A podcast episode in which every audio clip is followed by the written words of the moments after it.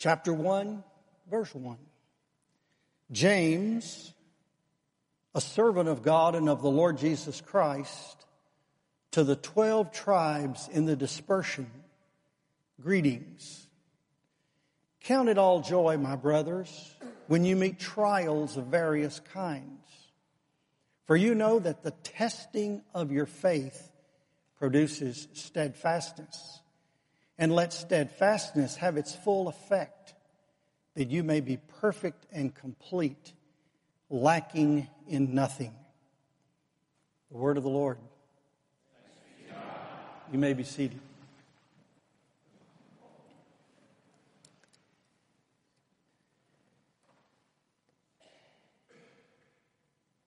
The first 12 or 15 years of the life of the church, following the death, burial, resurrection, and ascension of Christ, the church stayed in Jerusalem primarily. The church was a Jewish outfit. The church was thoroughgoing Jewish in every way. In the sense that the scriptures of the Hebrew people became the scriptures of the church. The promised Messiah had come and had inaugurated his kingdom. And so they believed in him, swore allegiance to him, and followed him. He was now risen at the right hand of the Father, but he was governing his church through elders, through men by his own appointment. And he had told the church to stay in Jerusalem. And he said, You'll be witnesses in Jerusalem. Then in Judea, which is the surrounding country, Samaria, the neighboring country, and then to the uttermost part of the earth. As the church congregated in Jerusalem, they met in synagogues. That's what they were called. The church is a thoroughgoing Jewish outfit. In fact, rightly understood, the church is the true Israel. It is the Israel of Abraham, Isaac, and Jacob, of Moses and David, and then, of course, fully and finally of Jesus Christ Himself. And now these disciples, these believers, many of them Galilean, many of them Judean, began together. And there was a phenomenon that happened. There was the preaching of the gospel and the teaching and the breaking of bread and fellowship and prayer as they stayed together and as they bore witness to this carpenter of Nazareth that had recently been crucified and raised from the dead, and they had seen ascend into heaven. He was, in fact, their Messiah, their Savior, their Lord, their Master, and their King. And they bore witness to everyone around them, all of their Hebrew neighbors and friends and relatives. A couple of things happened that was kind of interesting. One little verse in the book of Acts tells us that a great number of the priests believed in Jesus. Isn't that remarkable? It was the priest in the Old Testament, the Levites, that had been given no portion in the land whatever when Joshua went in to conquer. But God had said to the priest over and over, the Lord will be your portion. I will be your portion. And that found its fulfillment right there in Jerusalem where Jesus Christ himself became the portion of the priest. And a large number of Levites joined with the believers. And the church grew. But one of the things the church endured was suffering. Persecution never stopped. The same Sanhedrin that had condemned Jesus to crucifixion were the same men that sat in judgment upon Peter and John and the other disciples as those early years went by, casting them into prison. By 44 AD, James, the brother of John, had been slaughtered as a martyr. Even just before that, there was another martyr that had been uh, uh, set up for stoning after the Jewish method of execution. Stephen. And following Stephen, there was an intense persecution, the Bible tells us in, in Acts chapter 8, and the believers, many of them scattered throughout the Roman Empire. They began to move to other places. Now there were already believers in some of these other places because of the natural migrations, but you remember on the day of Pentecost itself, a large number of people were there. Devout Jews on pilgrimage were there to celebrate the festivals. And when Peter preached on the day of Pentecost, people heard the gospel of Jesus Christ in their own languages. And then they had come from all parts, and they're named in the book in second chapter of Acts the actual countries are named and they extend all across that area of the known world. So there were Christians, believers in Jerusalem, and then many who had been scattered out. I mentioned that the Lord was ruling and governing and leading and protecting and guarding his church through elders. The apostolic band, of course, was prominent in those early years. They're named in chapter 1 of Acts as being there in Jerusalem. Several of them, we see some of their acts, hence the Acts of the Apostles. Peter, very prominent among them. Of course, John, the beloved disciple whose gospel we have just concluded our study, was there. Also, there were men who were close to the church, early disciples, strong believers, men of outstanding giftedness and relationship to the Lord that took places of leadership. Two of these were the half brothers of Jesus James the just and Jude. Or Judas, they just began to shorten his name up because they didn't want any confusion with the other Judas. Jude. And then there was another man quite prominent in those early years, a man by the name of Barnabas. Barnabas. Now, each of these men wrote a letter or more to the early church. And they're found at the very end of our New Testament. If you believe as I do that Barnabas wrote Hebrews, then from Hebrews through Jude, that is James, Peter, John, and Jude, all elders and prominent apostles in the early church in Jerusalem, each wrote a one letter or more. John wrote three. To encourage, to admonish, to exhort, to keep the Christians in the faith. The great pressure from the persecution and from the Sanhedrin and from the religious establishment in Jerusalem was to move people away from the faith or to compromise it in such a way that it was no longer distinctively Christian. They were all, and if you read all of those letters that I mentioned, they all have about the same import to keep the people from falling away from apostasy, to keep the people from going off into error, into heresy, Jude especially, he tells us in his little book that he was going to write a, a, treatise on the gospel. He was going to write of the great common salvation, but instead it was pressed upon him by the urgency of the times and the moment to write a defense of the faith, to defend those things that had been surely believed among them, and to root out and warn about the errors and the heresy. Two things vexed the church in Jerusalem. Persecution and poverty.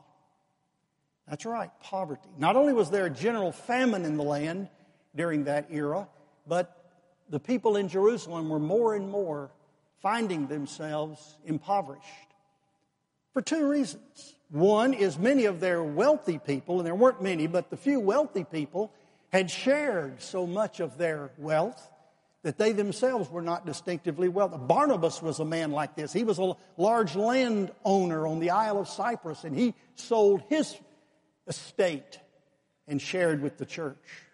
And also, it was the poor people, the common people that had heard Jesus gladly and had come to faith in Christ. And so the church did not have much wealth. In fact, Peter said, Silver and gold have I none But such as I have, he said to the lame man in the temple gate, rise and walk. It's interesting to me, and I've mentioned it before, the church can't say that now.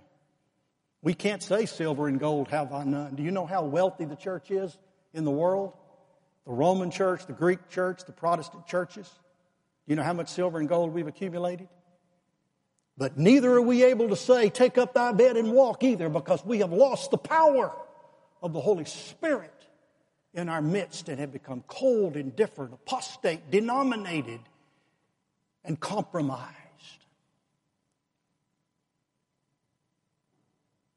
It's this early church environment that the book of James comes to us. And James identifies himself as James, a servant of God and of the Lord Jesus Christ. He didn't identify himself as the brother of Jesus. And even Jude does not identify himself as the brother of Jesus either. He calls himself the brother of James. Didn't need to. everybody, everybody knew who James was. Even Josephus, the Jewish historian writing about events in the first century, mentions James the Just, the bishop, the pastor of the church at Jerusalem. And we see him in Acts 15. We see Paul meeting with him. The scripture even mentions that Jesus had a special post resurrection appearance to James. James had known Jesus in the carpenter shop as a young man, as a lad, but now he knows him as his risen Lord and Savior. And he can think of himself as none other than a servant. And by the way, the servant of the Lord is a category that is the most humble way of thinking of yourself. Paul calls himself a bond slave.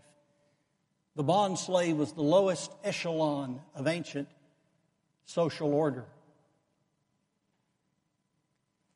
The servant. On the other hand, the servant of the Lord is the highest rank in the kingdom of God.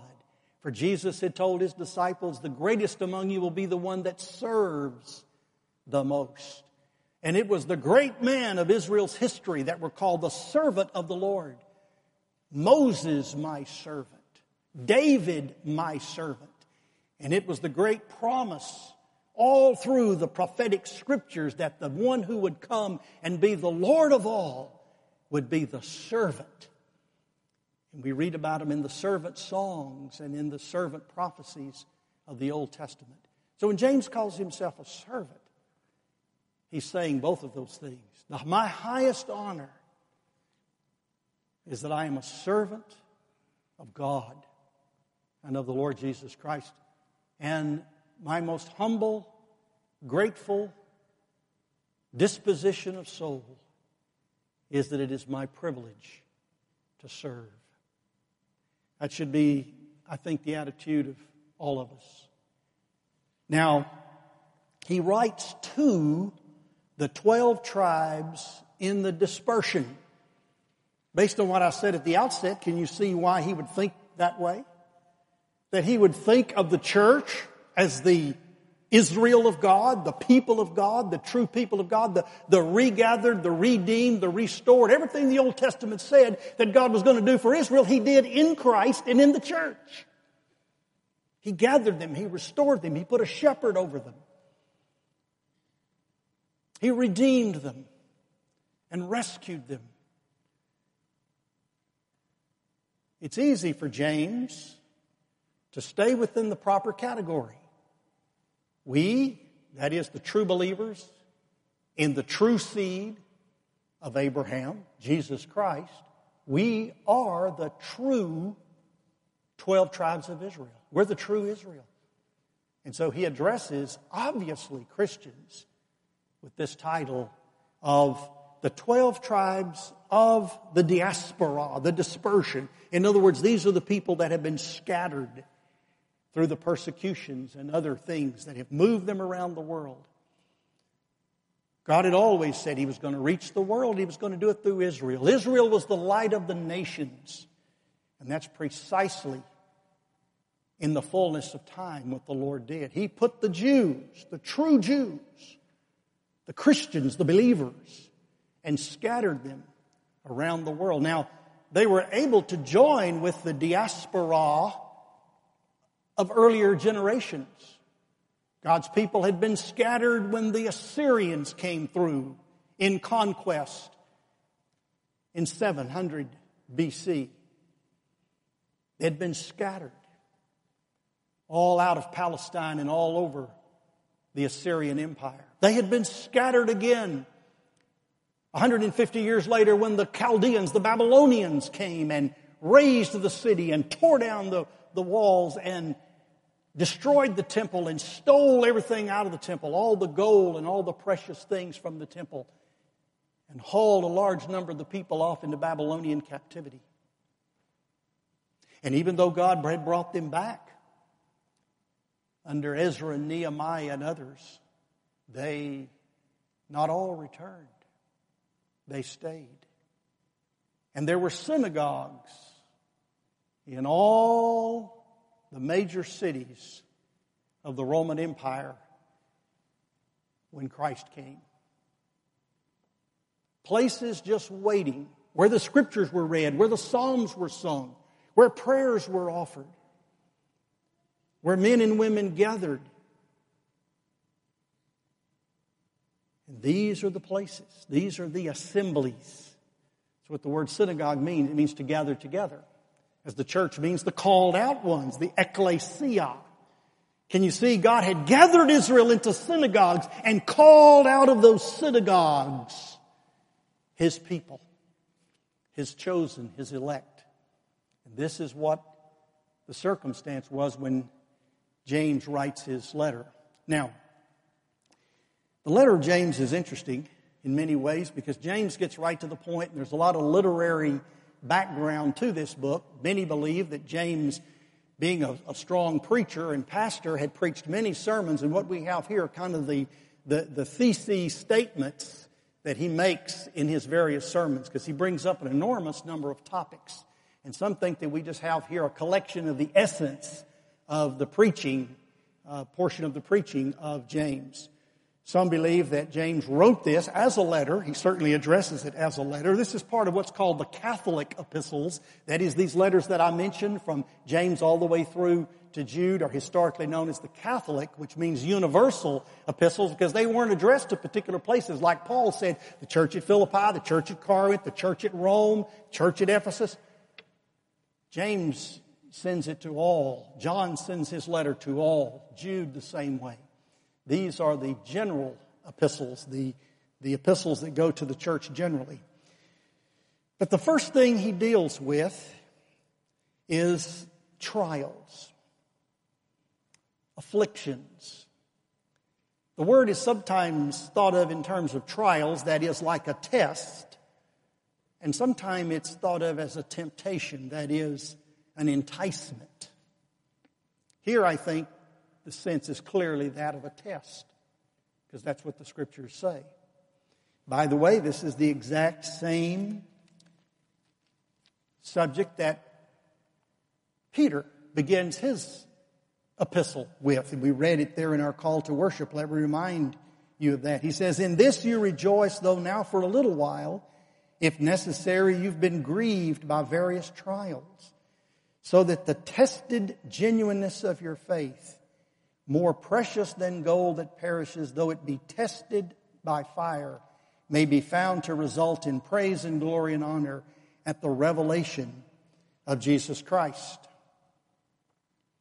Peter was on board with the same way of thinking.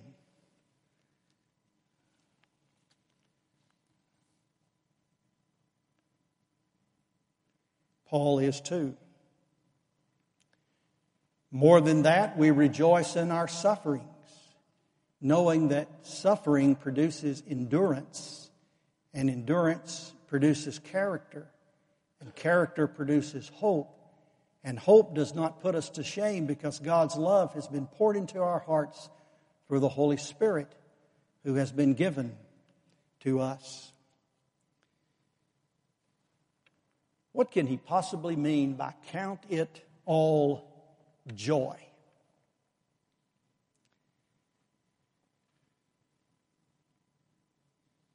The most prominent feature of the Christian life in the earliest days was suffering. Jesus suffered, leaving us an example that we should walk in his steps. Jesus Christ himself warned his disciples that they would be persecuted, that they would be reviled, that they would be spoken evil against. They would be put out of the synagogues.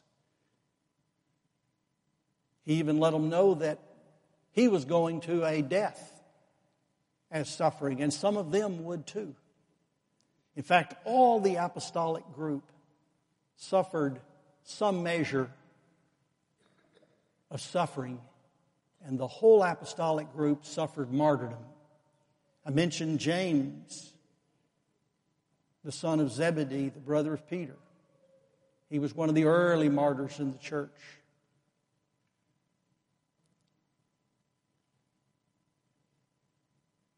Peter was a martyr. Paul suffered martyrdom. James himself, in 62 AD, was martyred.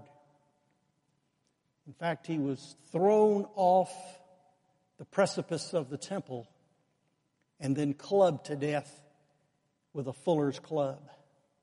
That's how he died.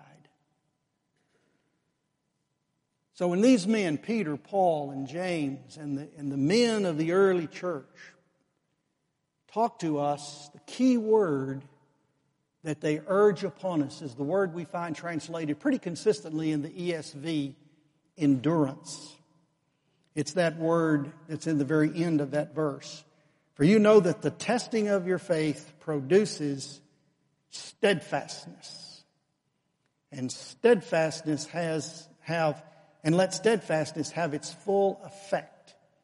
The word steadfastness is hupomeno.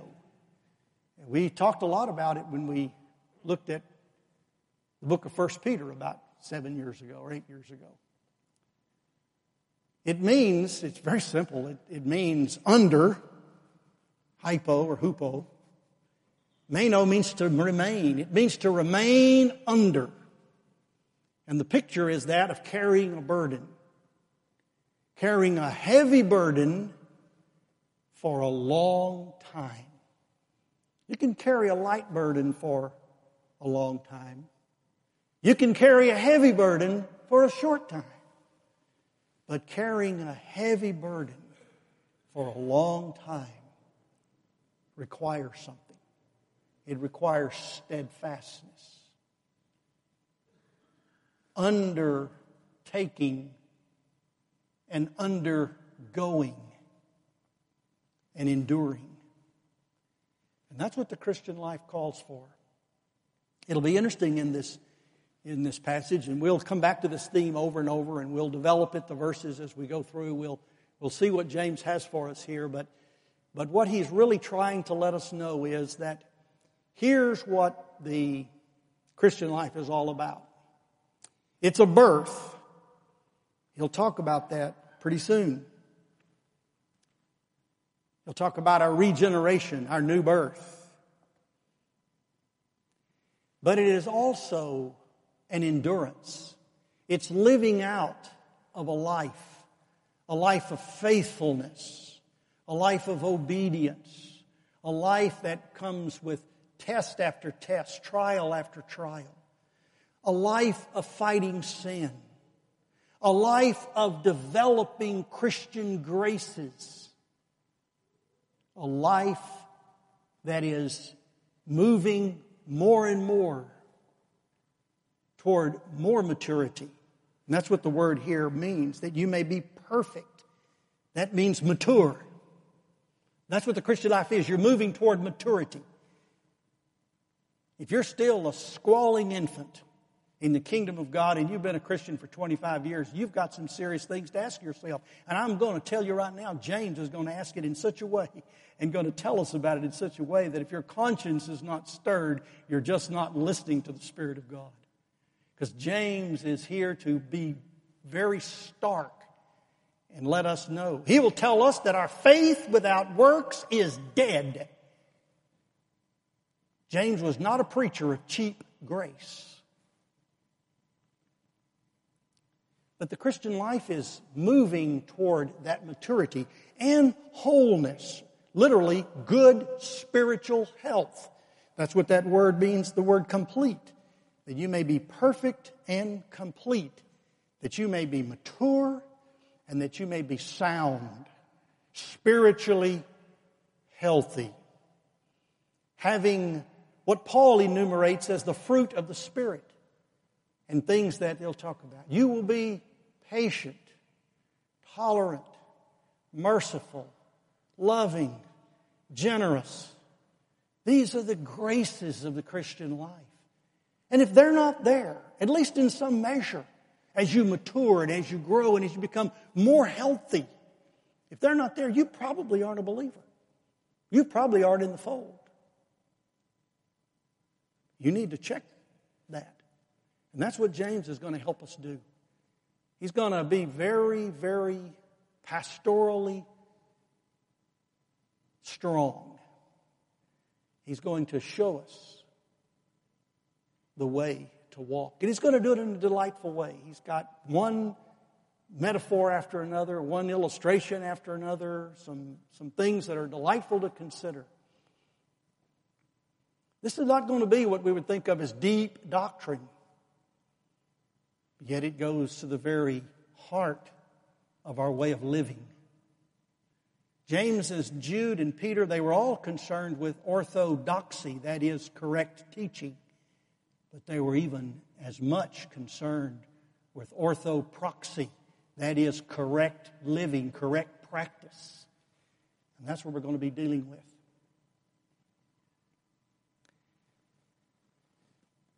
Let me just say one thing. I, I just can't stop here. If there was anybody anywhere in the group of people that made up the story of Christ, that knew Jesus intimately and thoroughly, it would have been his brother.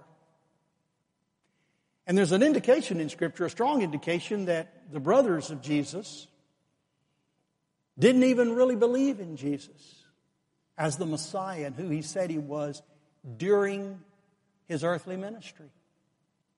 That it took the cross and the resurrection to convince them that Jesus was the Christ. And isn't that where we are? What tells us more about Christ than his sacrificial, voluntary, atoning death on the cross, bearing our sins, showing his love for us by standing in our place on, in the judgment of God, receiving in his body the cup of wrath.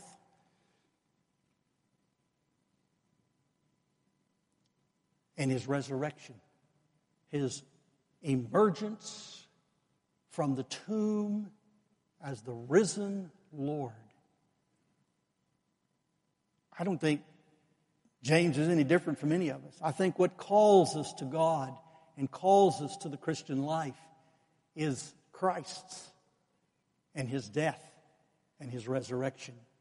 And it was when he saw the risen Lord, his own brother, the risen Lord, he believed. And I believe that's the way it is with us. When the Spirit opens your eyes of faith to see the cross, what Jesus did for you on that cross, and the import of it, and when you realize that He is alive forevermore and ever lives to make intercession for you, it'll make a believer out of you too, I think.